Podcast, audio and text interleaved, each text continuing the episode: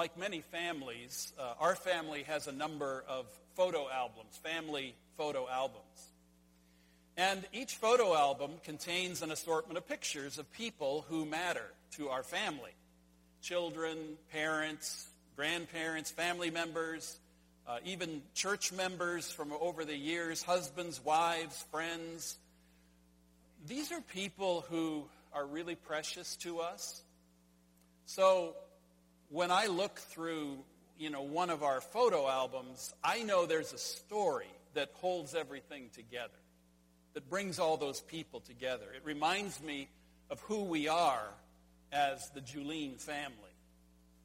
Uh, it reminds me who I am.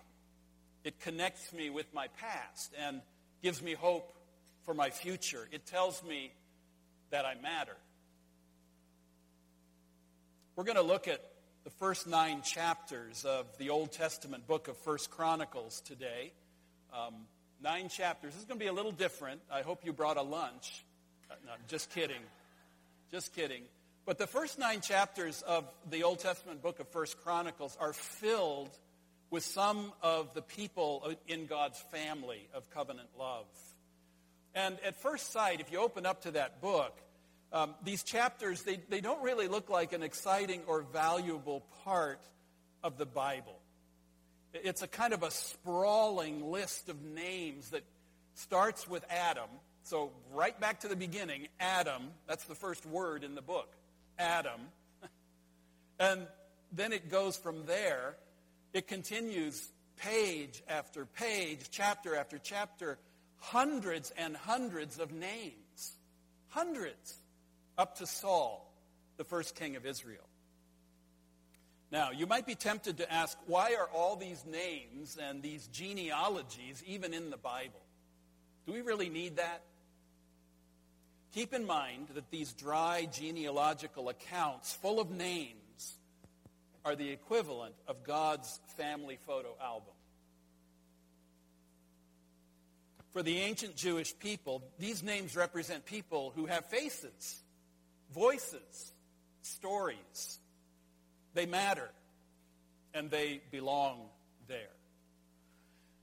But what is the story behind the names and the faces that we find in First Chronicles, the first nine chapters? And what does that story tell us today? So let's take a look at the, the story behind First and Second Chronicles, the backstory, if you will, the background. 400 years before Jesus was born, a group of Jewish people who had returned from a 70 year exile, that group was trying to resettle and regroup in Jerusalem, in Israel. And they were trying to rediscover their spiritual identity. Uh, they were a minority under the shadow of the all consuming, trend setting, world shaping Persian Empire. They felt small, they felt insignificant and forgotten.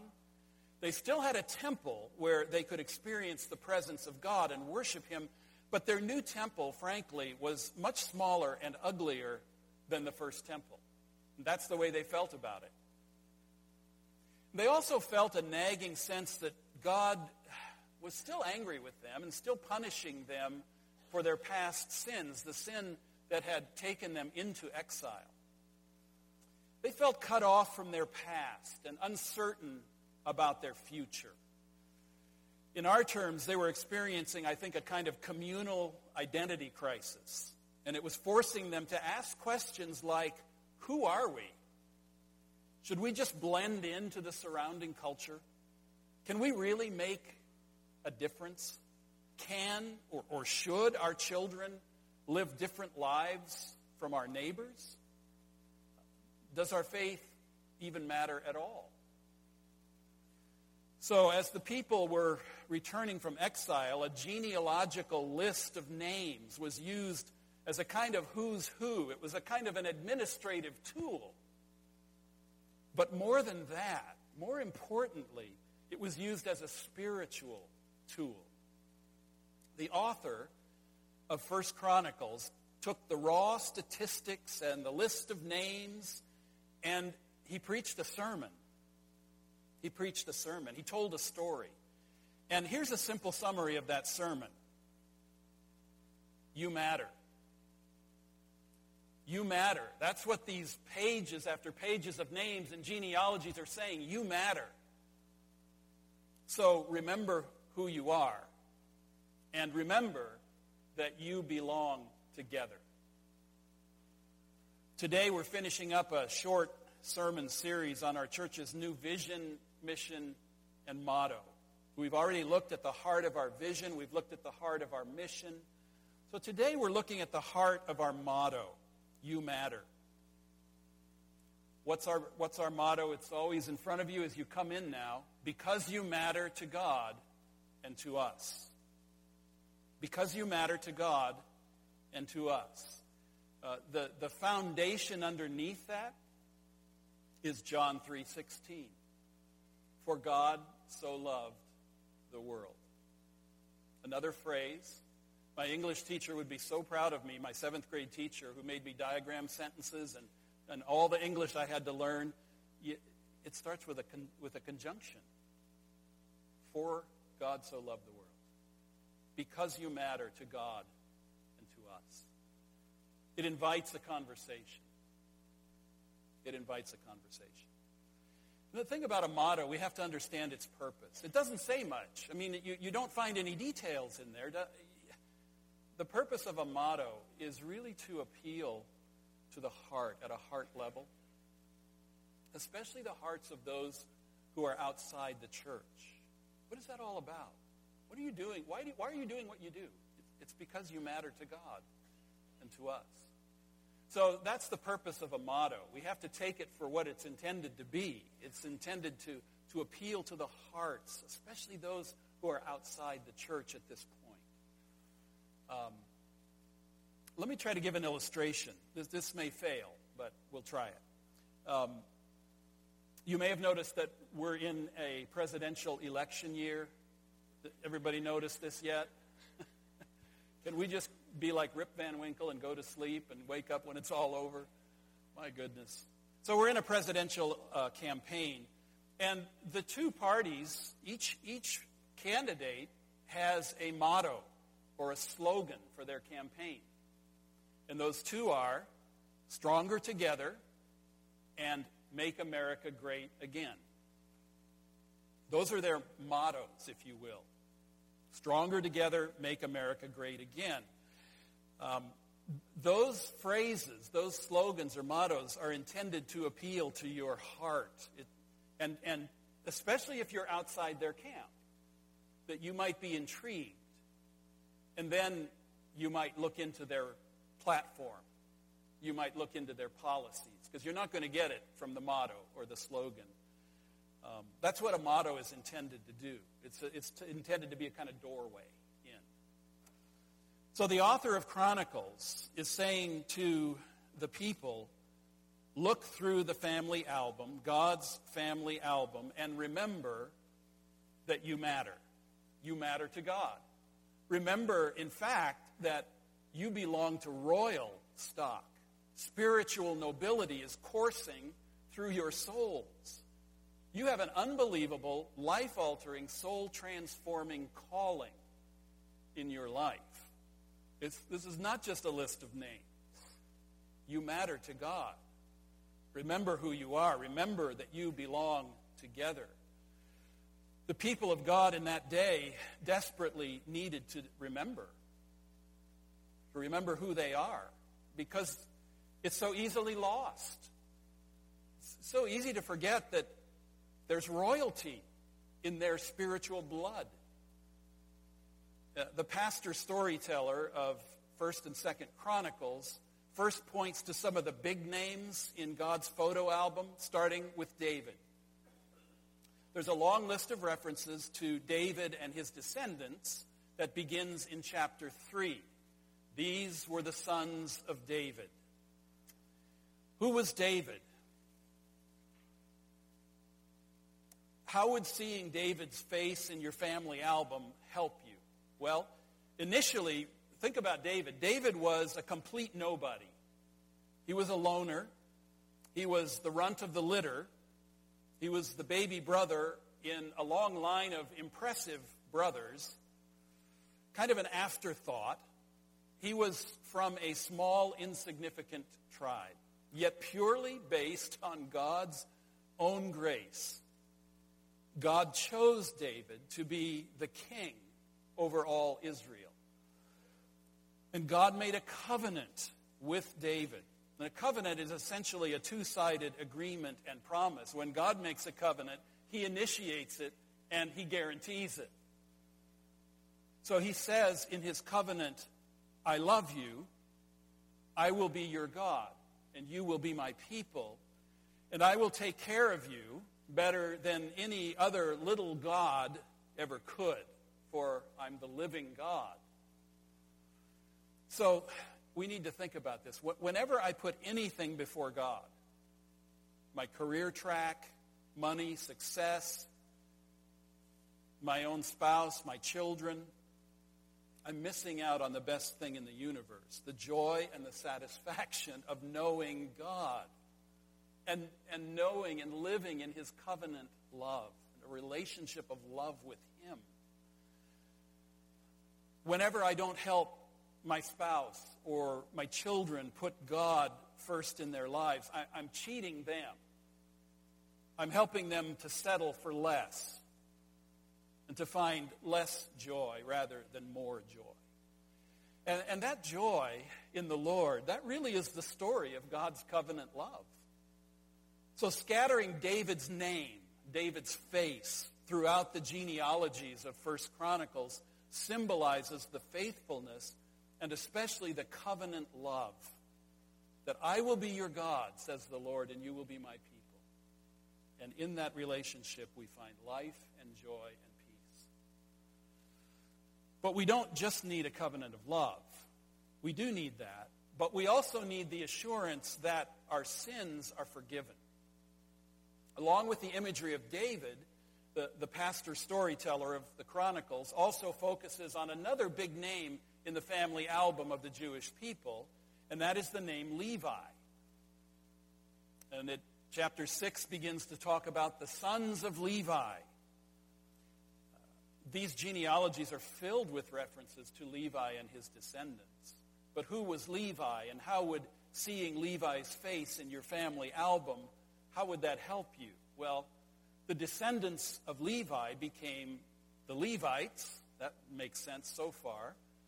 They became the band of priests who stood in the temple of God and led the people in worship and offered the sacrifices of bulls and lambs, the blood on the altar, which told the people that without the, forgive, without the shedding of blood, there is no forgiveness of sin.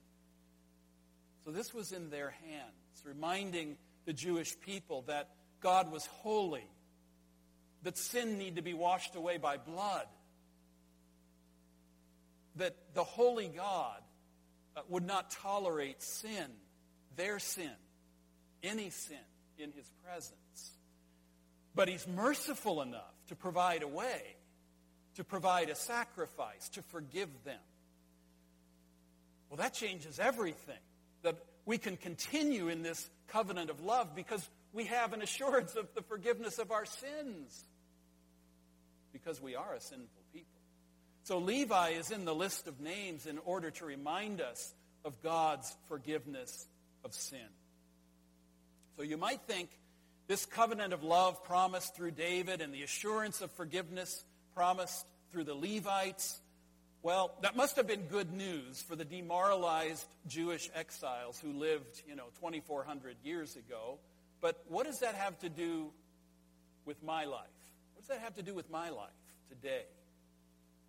The exciting news is that the promise of God's covenant with David, that covenant of love, it always pointed beyond itself.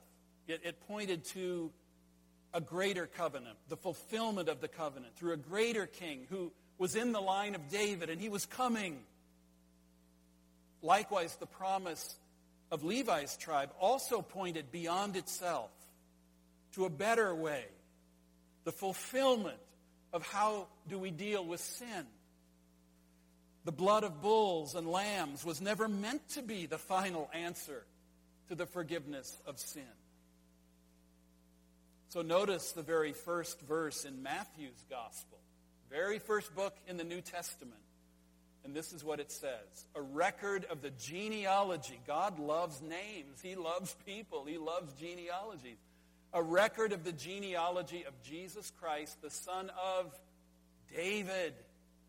The promised king has arrived. Later on, uh, Matthew says uh, that Jesus will be called Emmanuel. And that means God with us. And the angel told Mary that you are to name him Jesus, this child that would be born. You're to name him Jesus because that name means God saves. The Lord saves. He will save his people from their sins. So you see where these genealogies are going in First Chronicles in the Old Testament. They're going to Jesus. They're fulfilled in him. Jesus is the fulfillment of both of those lines the king and the priest, David and Levi. So that when you trust in Jesus Christ, when you follow him, you have both God's covenant love and you have God's assurance of the forgiveness of your sins, all in Jesus Christ.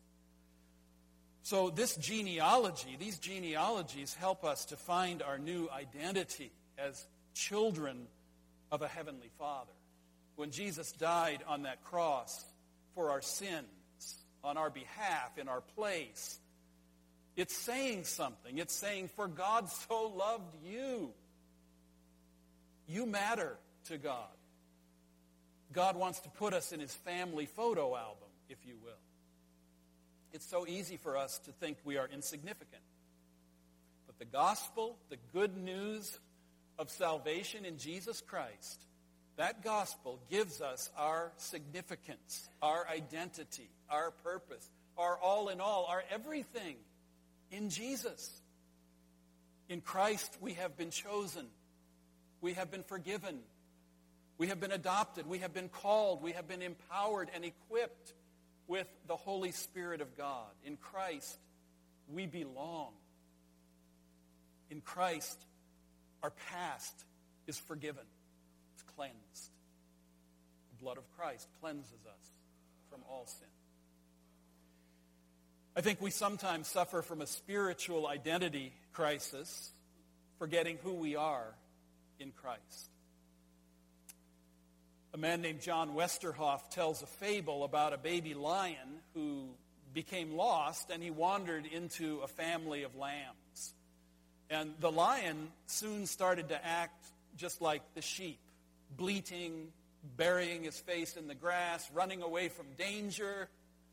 But one day, when the little lion was munching grass alongside all the little lambs, he heard a loud roar. And all the lambs scattered, but that little lion stayed put. And when the lion behind the roar finally arrived on the scene, he looked at the little lion and he said, What are you doing here? Why, I'm munching grass, said the little lion. The big lion asked, But what is that pathetic noise you're making? Oh, that's called a bah. the big lion took the little lion over to a quiet pool of water and said, Look at our faces. Wow, I'm just like you, said the little lion. Yes, you are, said the big lion. Now you know who you are and whose you are, start living like a lion. That's what it is to follow Jesus. We've got to know who we are and whose we are. Children of God, followers of Christ, remember who you are. You matter. The author of Chronicles reminds us that there's royalty in our spiritual blood. We're sons and daughters of a heavenly Father. We're brothers and sisters of the risen Christ. The risen Christ. The one who is greater than both David and Levi and who fulfilled their lines on our behalf. Remember who you are. But our pastor storyteller in First Chronicles has another message for us, and that is remember that you belong together. You're not a bunch of lone rangers. you belong together. this family photo album doesn't just have a few big names. It's got some big names that we know, but it also contains really just, it's like a sprawling kaleidoscope of men and women, old and young, high and low, Jews and non-Jews. In other words, God developed his plan of salvation through a wildly diverse group of people. And he continues to do so today. These names, these genealogies and chronicles give us a great sense that God is working in the world over many generations with many, many different kinds of people. This is a very interesting list. It's a very inclusive list. Perhaps when the people first saw it, they may have said to themselves, you know, I'm happy to have the tribes from the southern kingdom of Judah in there, but I don't know if I want those moral failures from the northern kingdom uh, in there. If you look at chapter 9, verse 1, all Israel didn't leave anybody out. All Israel was listed in the genealogies recorded in the book of the Kings of Israel and Judah. They were taken captive to Babylon because of their unfaithfulness. And I don't know if I want those unfaithful folks in the, in, in the genealogy. And never mind that I'm, I'm unfaithful myself sometimes, that there are times when I'm a moral failure, but let's not go there, right? We excuse ourselves and we judge others. But God says everybody's on the same ground. Everybody's on the same level ground, folks. We all need a Savior. We all need a King, and that's Jesus. Maybe some of them said, you know, I like, I like my friends from my own generation, eh, but I don't know if I want to hang out with, you know, people from, you know, a different generation, those older folks or those younger folks. They're all there. We're, we're all in this together. We belong together. The pastor storyteller in Chronicles never loses sight of the importance of unity. Unity among the people of God. One of his favorite phrases, if you take the time to read through it, is all Israel. All Israel. Not just some of Israel, all Israel. All Israel. It's everywhere. He wants the unity of God's people to run deep, to run across racial and age and gender and socioeconomic lines. Look, we, we have a big problem in our country. I've been thinking about this. I, I remember back in 2007, two major news stories uh, broke about the same time, and having them side by side was really sort of powerful for me. The first one was the firing of radio personality Don Imus over racially charged remarks that he made about the Rutgers University women's basketball team. The second was Duke University lacrosse players being found not guilty of sexual crimes against an African American woman. And those stories came out and they just stood there side by side. And they revealed once again nothing new, but somehow more painful that a massive racial divide exists in our nation. And I'm not commenting on whether those decisions were right or wrong. I, I just wanted to share with you today what disturbed me the most and continues to disturb me is how most, how, how black Americans and white Americans viewed these issues so differently. So differently. How men and women judge those issues so differently. And, and many I don't know, don't seem to have a clue as to what it feels like to be degraded. To be degraded as a young black woman or a young black man in our country. So this, this racial divide, it continues. It continues to reveal itself in ongoing violence and misunderstanding across racial lines. It's in the news all the time now. Am I being too sensitive? Am, am I overreacting? Many would say this isn't my problem. I didn't make the mess. It's not my job to clean it up. I disagree. I frankly disagree. The pastor storyteller of Chronicles and the authors of the New Testament, I believe, say to us, this is your issue. You are the people of God. You are the church of Jesus Christ. You are a new and radically different community called the church. And God breaks down the walls of separation in the church. He starts with the wall of separation between us and God, and then he starts dismantling all the walls that we've erected between each other. The gospel tears down the walls. It's really that simple. That's what the church is.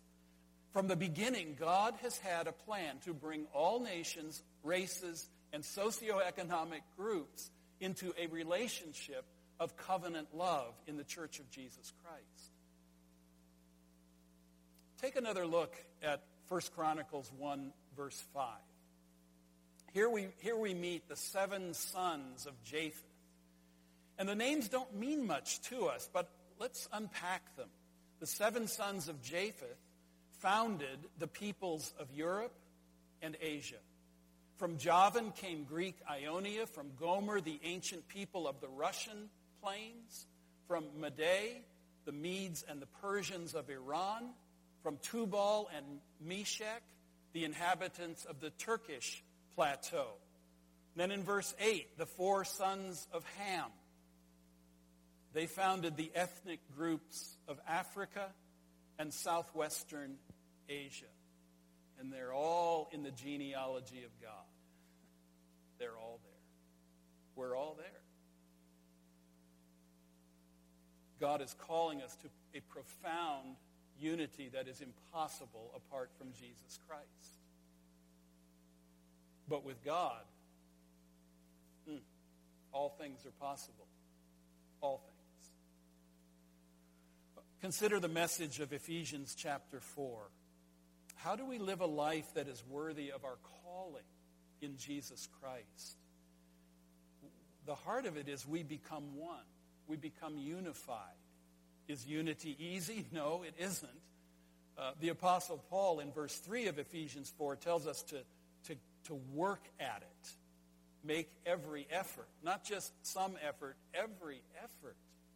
To keep the unity of the Spirit through the bond of peace. Only the living God, the Holy Spirit, can bring unity to diverse people in bringing them together through redemption. It's all done on the basis of the blood of Jesus Christ. But then it, we're called to keep that unity, to not cheapen it, to not say it's not that important. Jesus died for this. It's very important. Make every effort to keep the unity. Are you making every effort to embrace and to understand people from different backgrounds, different cultures, different perspectives, different generations? Do you try to understand what it's like to be non-white, non-black, non-American? The pastor storyteller of First Chronicles challenges us. He really challenges us. And he does it with some big, diverse names, but he also intentionally includes a lot of what we would call little people who have little names, people we don't really know, people who were not important or didn't seem to be in their own time. But they belong here too. They belong. So the list in Chronicles includes Tamar. She was a victim of incest. And Bathsheba, a foreign woman who had an affair with King David. The genealogy starts with Adam, the first man, and moves through Noah, Abraham, Moses, and David, all great, famous people that God called and used. But it ends, if you look at the very end of chapter 9, this, this is amazing to me. This genealogy, all these names, it ends with 15 verses about the guys who guarded the temple. They guarded the temple of the Lord. The gatekeepers. They would spend the night stationed around the house of God because they had to guard it, and they had charge of the key for opening it each morning. Those guys were important. Nobody was getting in if they didn't turn the key. They got 15 verses at the end of chapter 9. That's amazing to me. Moses, Moses gets a verse or two. These guys get 15. and then here's a guy named Mattithiah. You ever heard of Mattithiah? He's in there. He's in there. What did Mattithiah do? He showed up to make bread early every morning. That was his job. He did that day after day. He made bread. A Levite named Mattithiah. Never heard of him. Well, he was entrusted. He was entrusted with the responsibility for baking the offering bread. Do you ever feel like Mattithiah? Maybe you feel like what you do or what you are doesn't matter. But here's the message of these genealogies, the names that are in God's photo album, his family. You matter. You matter to God, and you matter to his people. You matter to God, and you matter to his people. We can easily start to feel small and unimportant. We can wonder, you know, what difference does it make? We'll never have an impact in our culture. Why don't we just blend in, fly under the radar, and just, you know, do a little church stuff here and there, and we'll just kind of hang on until Jesus comes back? I'm, I'm guessing that the people of God who had returned from the exile, they were thinking something like that. Let's just, you know, we're just going to try to hang on. We might not make it. They had returned from exile. It seemed like the glory days were over. They were dejected. They were defensive. But the author of Chronicles, under the inspiration of the Holy Spirit, is telling us no, no, no, you are God's covenant people. It Doesn't matter how big or small you are, you're God's covenant people. You have a special calling that no one else can do. The public schools, Kiwanis clubs, sports teams, choirs, marching bands, civic organizations, they're all good. They all have their place. But none can take your place. You are the church of Jesus Christ. Nobody can take your place. You're marked by God's covenant love in Christ. And the world desperately needs you, desperately needs the Jesus you follow. And so you and I have this privilege to be a light to the earth, pointing people to God's incredible love and amazing forgiveness in Christ. So look at your heritage. Look at the people in your family album, the high and the low, the rich and the poor, the Jews and the foreigners, the mighty and the humble, the kings and the rulers. They're all in your family tree, all of them. So you have royalty in your blood. You matter to God. He sent his son for you. You belong to this rich, sprawling family tree. Don't you know how much you matter to God? Do you know how much you matter to God? As a church, we have a job to do, a calling to carry out that no one else can do. And how can you walk away from a job that only you can do? So, let's say you're a mother or a father. You have a job to do, right? You can't hand that off to anybody else. I mean, nobody else can replace you. Now, God can raise up mentors, friends, other family members to help and support your child, but only you can be you, father, mother to that child. Maybe you don't have children, but God has put you somewhere. He's put you in a workplace. He's given you a job. He's put you in a particular school. And you may look around and wonder, why doesn't somebody do something about, and then you fill in the blank, right? Why doesn't someone share the gospel with these people? Why doesn't someone make a difference in at my high school, my college, my hospital, my factory? And God says, well, that's why I put you there. You. You matter there. You make a difference there. Christ in you, the hope of glory. So don't wait for someone else to do that calling, that job. God says, I've called you. So feed my sheep there. Lead them into the, the beautiful grace and the, the strong truth of God's word. So God is still putting together his family photo album. How do you get your picture in there? How do you get your picture in the family photo album? The Apostle John in his gospel puts it like this, chapter 1, verse 12. He says, To all who received him, that is Jesus, they're talking about Jesus, to those who believed in his name, he gave the right to become children of God. That's how your, your picture gets into the family photo album. God puts it there. But it has to do with you and Jesus, doesn't it? I was thinking about this. I just have to share something um, about this that happened here last Sunday. And I'm not going to use any names to embarrass anybody, but something amazing happened here last Sunday. And it's the kind of thing that would fly under the radar. It's like these genealogies. You might never know. You might never see it. I want to tell you about it because it, it matters. There was a girl here with her mother and her sister. She's about seven years old. And they've come before, and there was no kids connection last Sunday. That's the way it goes. And she really liked kids connection. So now she had to sit and listen to a sermon. That's hard. Amen? That's hard. So, you know, but God settled her down, settled her in, and she started listening to the sermon. And then when we came to the Lord's Supper, she was listening to that too. And at some point, she turned to her mother and said, I want to become a Christian. I want to become a Christian. Her mom said, Well, let's talk with the pastor after the service. Well, after the service, the pastor was talking to people. They were all big people. And maybe that was a little intimidating to this girl. So we all went over to the barbecue, right?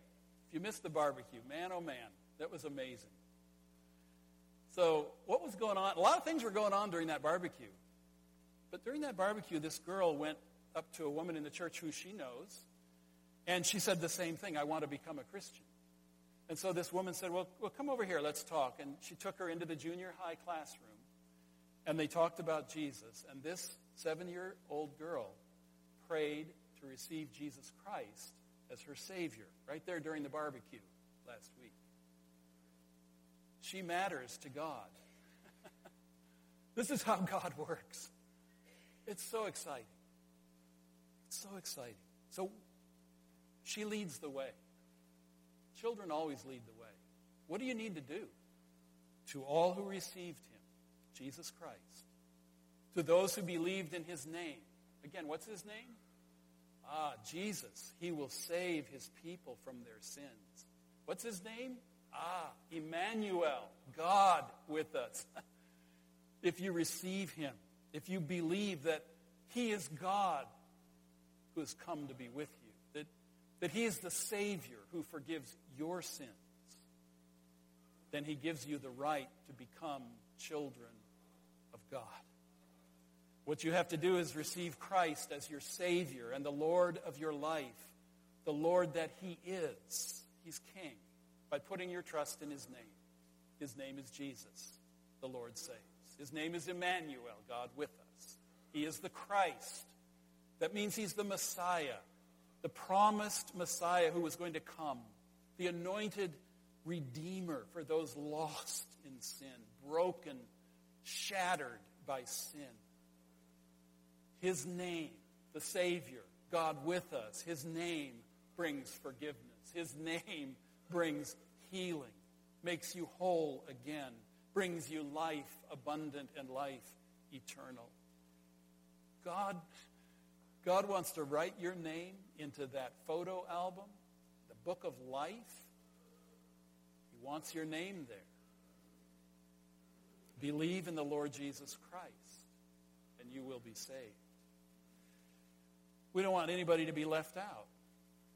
You know, a partial family is not a family. A partial, partial fellowship falls short of God's divine ideal. So if you're here today and you think, well, I'll never belong, God is calling you. You matter to him.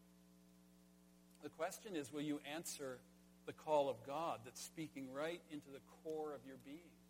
Will you answer that call and say, yes, Jesus, I need you. I trust in you. I receive you.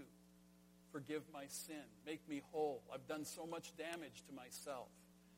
Others have done so much damage to me. Can you really make me whole? I, I believe it. Help my unbelief. Jesus can do it, and he will. He's a strong Savior. So come. come to Jesus Christ. Come, sons and daughters of God. Brothers and sisters in Christ. Remember who you are. Remember that you belong to God and there's royalty in your blood. It doesn't matter where you came from. It doesn't matter what you've done or what's been done to you. It matters to God, and He's done something about it. Because you belong to King Jesus. Remember that you belong together. This is so important. You belong together black, white, Latino, Chinese, Korean, male, female, rich, poor, white collar, blue collar, American citizens, non citizens, citizens of another nation. You matter to God. You matter to his people. You belong together. Amen.